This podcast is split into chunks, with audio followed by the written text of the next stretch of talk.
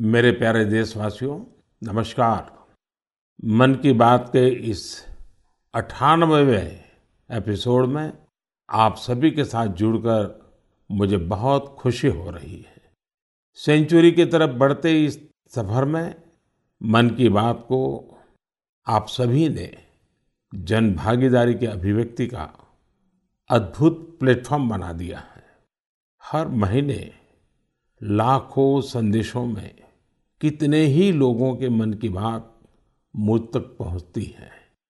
आप अपने मन की शक्ति तो जानते ही हैं, वैसे ही समाज की शक्ति से कैसे देश की शक्ति बढ़ती है, ये हमने मन की बात के अलग अलग एपिसोड में देखा है, समझा है और मैंने अनुभव किया है, स्वीकार भी किया है। मुझे वो दिन याद है जब हमने मन की बात में भारत के पारंपरिक खेलों को प्रोत्साहन की बात की थी, तुरंत उस समय देश में एक लहर सी उठ गई। भारतीय खेलों के जुड़ने की, इनमें रमने की, इन्हें सीखने की। मन की बात में जब भारतीय खिलौनों की बात हुई तो देश के लोगों ने इसे भी हाथों हाथ बढ़ावा दे दिया। अब तो भारतीय खिलौनों का इतना क्रेज हो गया है कि विदेशों में भी इनकी डिमांड बहुत बढ़ रही है। जब मन की बात में हमने स्टोरी टेलिंग की भारतीय विधाओं पर बात की तो इनकी प्रसिद्धि भी दूर दूर तक पहुँच गई। लोग ज़्यादा से ज़्यादा भारतीय स्टोरी टेलिंग की विधाओं की तरफ़ आकर्षित होने लगे। साथियों, आपको याद होगा, सरदार पटेल की जयंती यानी एकता दिवस के अवसर पर मन की बात में हमने तीन कॉम्पिटिशन्स की बात की थी। ये प्रतियोगिताएँ, देशभक्ति पर गीत, लोरी और रंगोली, इससे जुड़ी थी। मुझे ये बताते हुए खुशी है देश भर के 700 से अधिक जिलों के पाँच लाख से अधिक लोगों ने बढ़ चढ़ करके इसमें हिस्सा लिया है।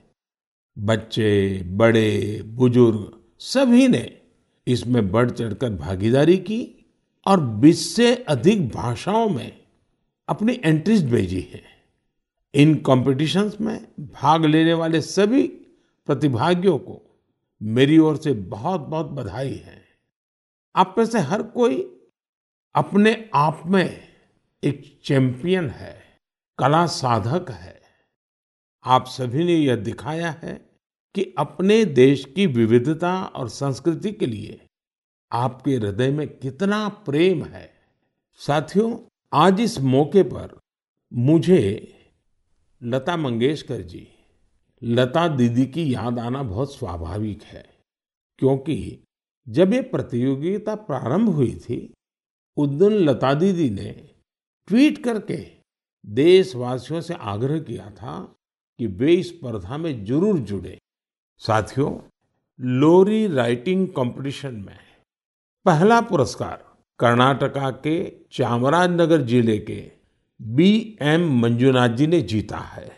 इन्हें ये पुरस्कार कन्नड़ में लिखी उनकी लोरी मलगू कंदा के लिए मिला है। इसे लिखने की प्रेरणा इन्हें अपनी माँ और दादी के गाए लोरी गीतों से मिली। आप इसे सुनेंगे तो आपको भी आनंद आएगा मलगु कंद मलगु ಕೂಸೆ ಮಲಗು ನನ್ನ ಜಾಣ ಮರಿಯೇ ಹಗಲು ಕಳೆದು ಈರುಳು ನೆರೆದು ನಿದಿರ ದೇವೆ ಬರುವಳಯ್ಯ ತಾರೆಗಳ ತೋಟದಿಂದ ಕನಸ ಕೊಯ್ದು ತರುವಳಯ್ಯ ಮಲಗು ಕಂದ ಮಲಗು ಕೂಸೆ ಜೋ ಜೋ ಜೋ ಜೋ असम में कामरूप जिले के रहने वाले दिनेश गोवाला जी ने इस प्रतियोगिता में सेकंड प्राइज जीता है इन्होंने जो लोरी लिखी है उसमें स्थानीय मिट्टी और मेटल के बर्तन बनाने वाले कारीगरों के पॉपुलर क्राफ्ट की छाप है कोहार कोकाए मुनाती से मुनाती असेनो की খুলি চাই দেখিলো কহাৰৰ মোনাতি মোনাতে আছে বানবাতি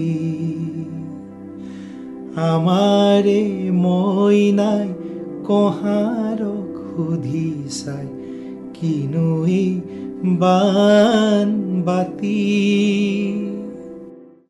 गीतों और लोरी की तरह ही रंगोली कंपटीशन भी काफी लोकप्रिय रहा इसमें हिस्सा लेने वालों ने एक से बढ़कर एक सुंदर रंगोली बनाकर भेजी।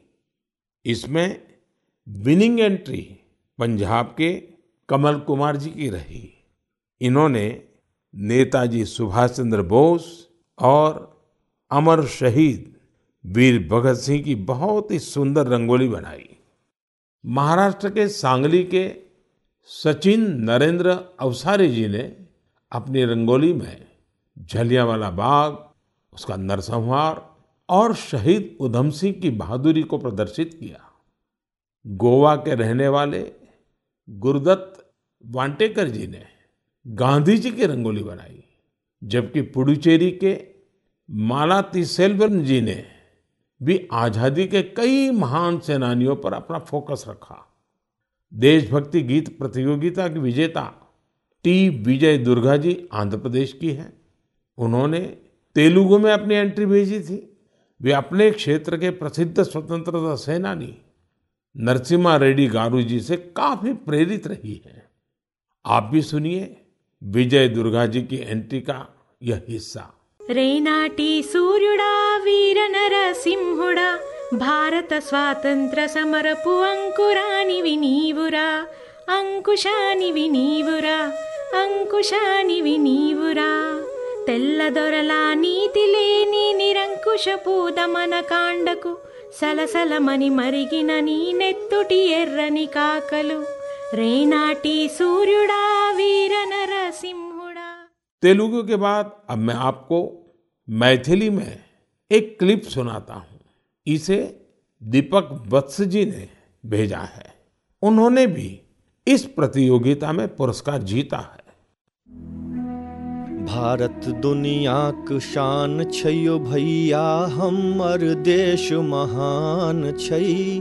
तीन बगल छै समुद्र से घेरल उत्तर में कैलाश बलवान छै। गंगा यमुन कृष्णा कावेरी कोसी कमला बलान छै। हमर देश महान छै तिरंगे में बसल प्राण छै साथियों, मुझे उम्मीद है आपको ये पसंद आई होगी। प्रतियोगिता में आई इस तरह की एंट्रीज की लिस्ट बहुत लंबी है। आप संस्कृति मंत्रालय की वेबसाइट पर जाकर इन्हें अपने परिवार के साथ देखें और सुने। आपको बहुत प्रेरणा मिलेगी। मेरे प्यारे देशवासियों, बात बनारस की हो, शहनाई की हो उस्ताद बिस्मिल्ला खान जी की हो तो स्वाभाविक है कि मेरा ध्यान उस तरफ़ जाएगा ही। कुछ दिन पहले उस्ताद बिस्मिल्ला खान युवा पुरस्कार दिए गए। ये पुरस्कार म्यूज़िक और परफॉर्मिंग आर्ट्स के क्षेत्र में उभर रहे प्रतिभाशाली कलाकारों को दिए जाते हैं। ये कला और संगीत जगत की लोकप्रियता बढ़ाने के साथ ही इसकी समृद्धि में अपना योगदान दे रहे हैं। इनमें वे कलाकार भी शामिल हैं, जिन्होंने उन इंस्ट्रूमेंट्स में नई जान फूकी है, जिनकी पॉपुलैरिटी समय के साथ कम होती जा रही थी। अब आप सभी इस ट्यून को ध्यान से सुनिए।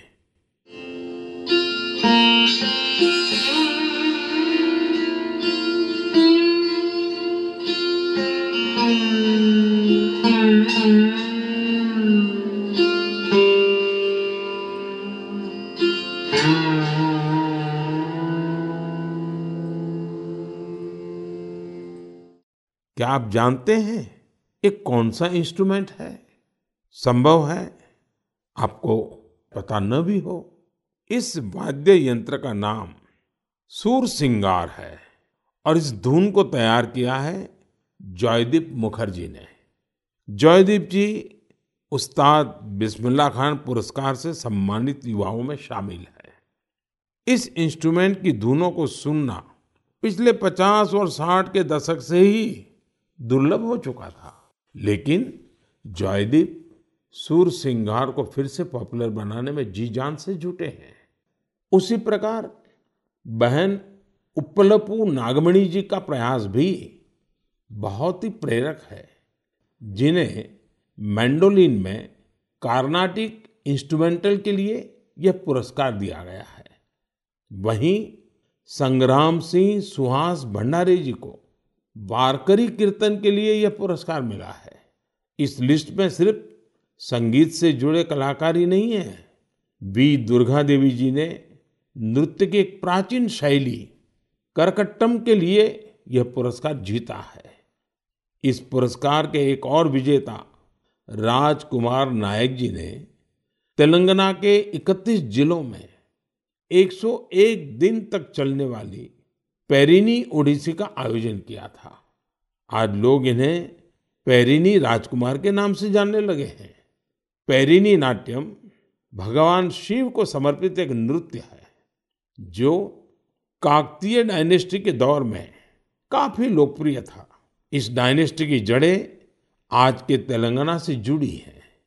एक अन्य पुरस्कार विजेता साइखोम सुरचंद्रा सिंह जी है।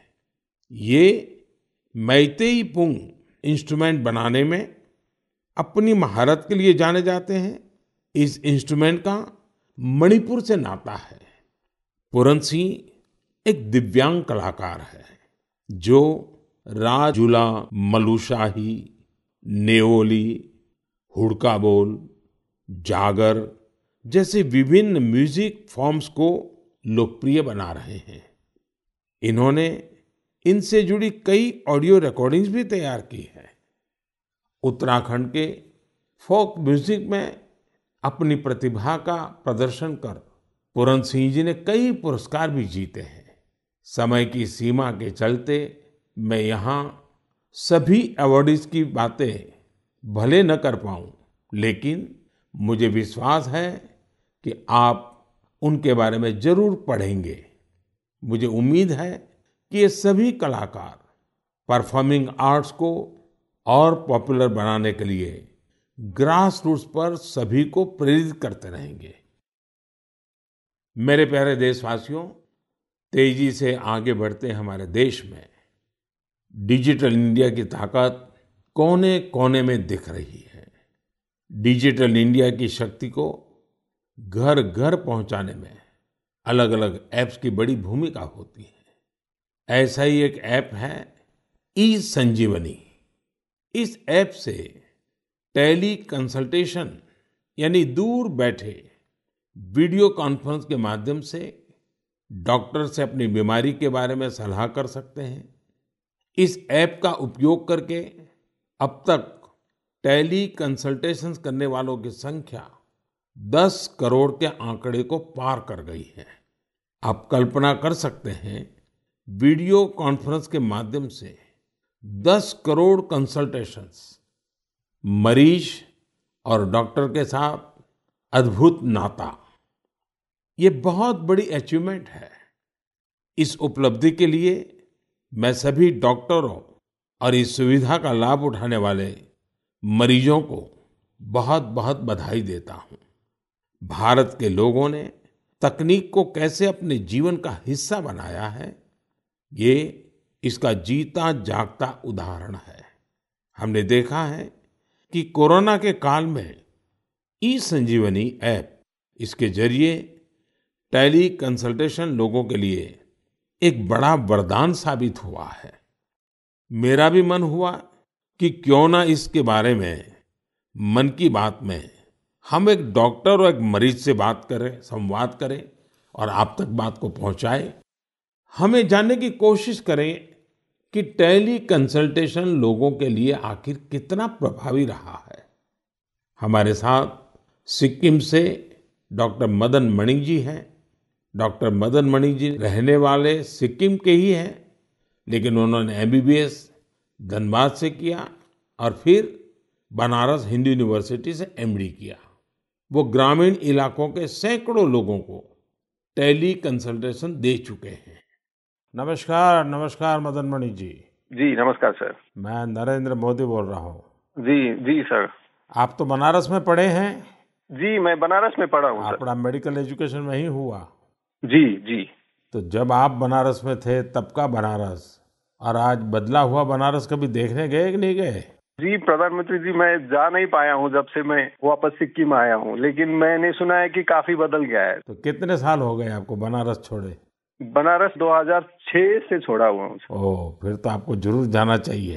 जी जी। अच्छा मैंने फ़ोन तो इसलिए किया कि आप सिक्किम के अंदर दूर सुदूर पहाड़ों में रह करके वहाँ के लोगों को टेली कंसल्टेशन का बहुत बड़ी सेवाएँ दे रहे हैं। जी। मैं मन की बात के श्रोताओं को आपका अनुभव सुनाना चाहता हूँ। जी। जरा मुझे बताइए कैसा अनुभव रहा है? अनुभव बहुत बढ़िया रहा प्रधानमंत्री जी। क्या है कि सिक्किम में बहुत नज़दीक का जो पीएचसी है, वहाँ जाने के लिए भी लोगों को गाड़ी में चढ़ के कम से कम एक दो सौ रुपया लेके जाना पड़ता है। और डॉक्टर मिले, नहीं मिले, ये भी एक प्रॉब्लम है।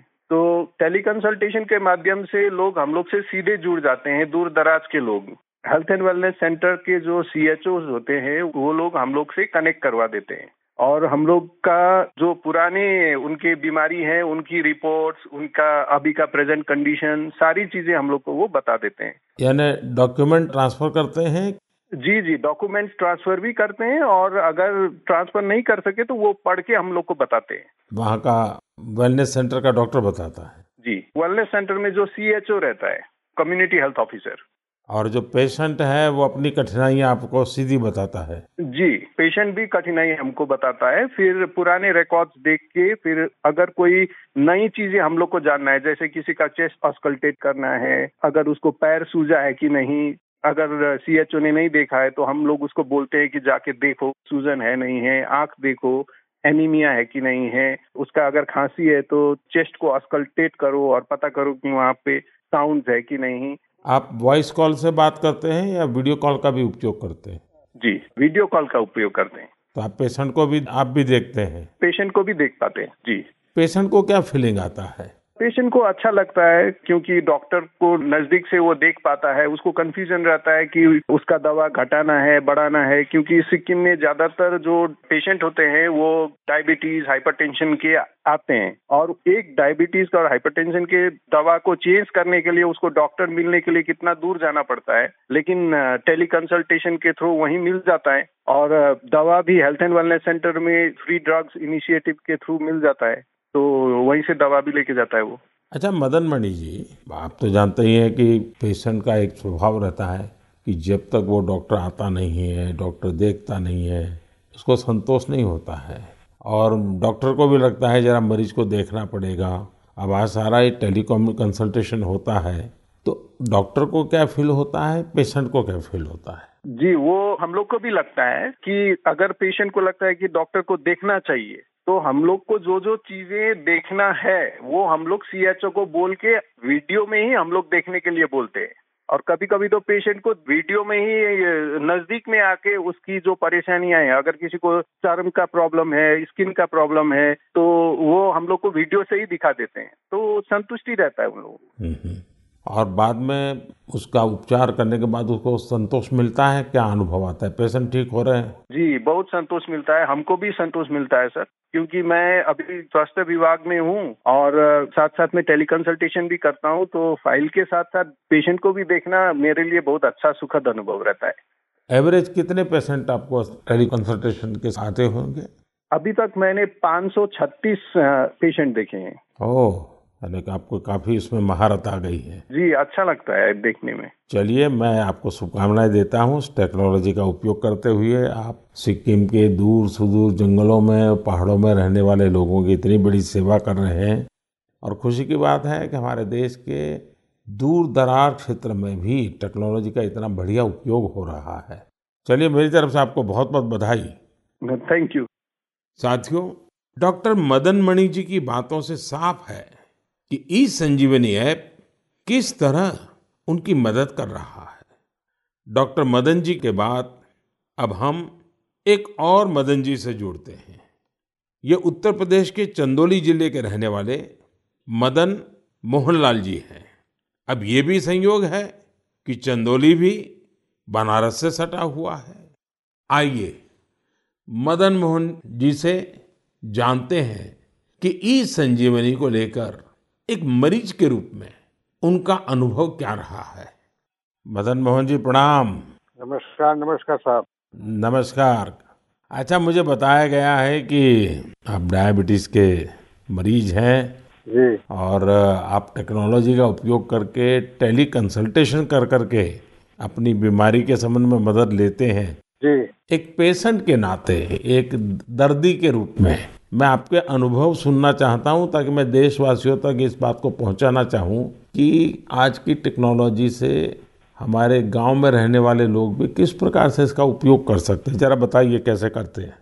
ऐसा है सर कि हॉस्पिटलें दूर हैं और जब डायबिटीज़ हमको हुआ तो हमको जो पाँच छः किलोमीटर दूर जाकर इलाज करना पड़ता था, दिखाना पड़ता था। और जब से व्यवस्था आप द्वारा बनाई गई है, इससे है कि मैं जाता हूँ हमारा जाँच होता है हमको बाहर के डॉक्टरों से बात भी करा देती हैं और दवा भी दे देती हैं इससे हमको बड़ा लाभ है और लोगों को भी लाभ है इससे। तो एक ही डॉक्टर हर बार आपको देखते हैं कि डॉक्टर बदलते जाते हैं? जैसे उनको नहीं समझ जिस डॉक्टर को दिखा देती हैं वही बात करके दूसरे डॉक्टर से हमसे बात कराती हैं। और डॉक्टर आपको जो गाइडेंस देते हैं वो आपको पूरा फ़ायदा होता है उससे? हमको फ़ायदा होता है हमको उससे बहुत बड़ा फ़ायदा है। और गाँव के लोगों को भी फ़ायदा उससे है। सभी लोग वहाँ पहुँचते हैं कि भैया हमारा बीपी है हमारा शुगर है टेस्ट करो जाँच करो दवा बताओ। और पहले तो पाँच छः किलोमीटर दूर जाते थे लंबी लाइन लगी रहती थी पैथोलॉजियों में लाइन लगी रहती थी। एक एक दिन का समय नुकसान होता था। मतलब आपका समय भी बच जाता है। और पैसा भी व्यय होता था यहाँ तो निःशुल्क सेवाएँ सब हो रही हैं। अच्छा जब आप अपने सामने डॉक्टर को मिलते हैं तो एक विश्वास बनता है चलो भाई डॉक्टर हैं उन्होंने मेरी नाड़ी देख ली है मेरी आँखें देख ली है मेरा जीभ को भी चेक कर लिया है। तो एक अलग फीलिंग आता है। अब ये टेली कंसल्टेशन करते हैं तो वैसा ही संतोष होता है आपको? हाँ संतोष होता है। कि हमारी नाड़ी पकड़ रहे हैं, आला लगा रहे हैं, ऐसा मुझे महसूस होता है। और हमको बड़ा तबीयत खुश होती है कि भाई इतनी अच्छी व्यवस्था द्वारा बनाई गई है। जिससे कि हमको जहाँ परेशानी थी जाना पड़ता था गाड़ी भाड़ा देना पड़ता था वहाँ लाइन लगाना पड़ता था और सारी सुविधाएँ हमको घर बैठे बैठे मिल रही है। चलिए मदन मोहन जी मेरी तरफ़ से आपको बहुत शुभकामनाएँ हैं। उम्र के इस पड़ाव पर भी आप टेक्नोलॉजी को सीखे हैं टेक्नोलॉजी का उपयोग करते हैं। औरों को भी बताइए ताकि लोगों का समय भी बच जाए धन भी बच जाए और उनको जो भी मार्गदर्शन मिलता है उससे दवाइयाँ भी अच्छे ढंग से हो सकती हैं। हाँ और क्या? चलिए मेरी बहुत बहुत शुभकामनाएँ हैं आपको मदन मोहन जी। बनारस को साहब आपने काशी विश्वनाथ को एकदम बना दिया डेवलपमेंट कर दिया ये आपको बधाई हमारे तरफ़ से। मैं आपका धन्यवाद करता हूँ। हमने क्या बनाया जी? बनारस के लोगों ने बनारस को बनाया है। नहीं तो हम तो माँ गंगा की सेवा के लिए माँ गंगा ने बुलाया है बस और कुछ नहीं। ठीक है जी बहुत बहुत शुभकामनाएँ आपको। प्रणाम जी। नमस्कार सर। नमस्कार जी। साथियों देश के सामान्य मानवी के लिए मध्यम वर्ग के लिए, पहाड़ी क्षेत्रों में रहने वालों के लिए ई संजीवनी जीवन रक्षा करने वाला ऐप बन रहा है। ये है भारत की डिजिटल क्रांति की शक्ति और इसका प्रभाव आज हम हर क्षेत्र में देख रहे हैं। भारत के यूपीआई की ताकत भी आप जानते ही हैं, दुनिया के कितने ही देश इसकी तरफ़ आकर्षित हैं। कुछ दिन पहले ही भारत और सिंगापुर के बीच UPI pay now link launch किया गया। अब सिंगापुर और भारत के लोग अपने मोबाइल फ़ोन से उसी तरह पैसे ट्रांसफ़र कर रहे हैं, जैसे वे अपने अपने देश के अंदर करते हैं। मुझे खुशी है कि लोगों ने इसका लाभ उठाना शुरू कर दिया है। भारत का ई संजीवनी ऐप हो या फिर यूपीआई। ये ईज ऑफ़ लिविंग को बढ़ाने में बहुत मददगार साबित हुए हैं। मेरे प्यारे देशवासियों, जब किसी देश में विलुप्त हो रहे किसी पक्षी की प्रजाति को, किसी जीव जंतु को बचा लिया जाता है तो उसकी पूरी दुनिया में चर्चा होती है।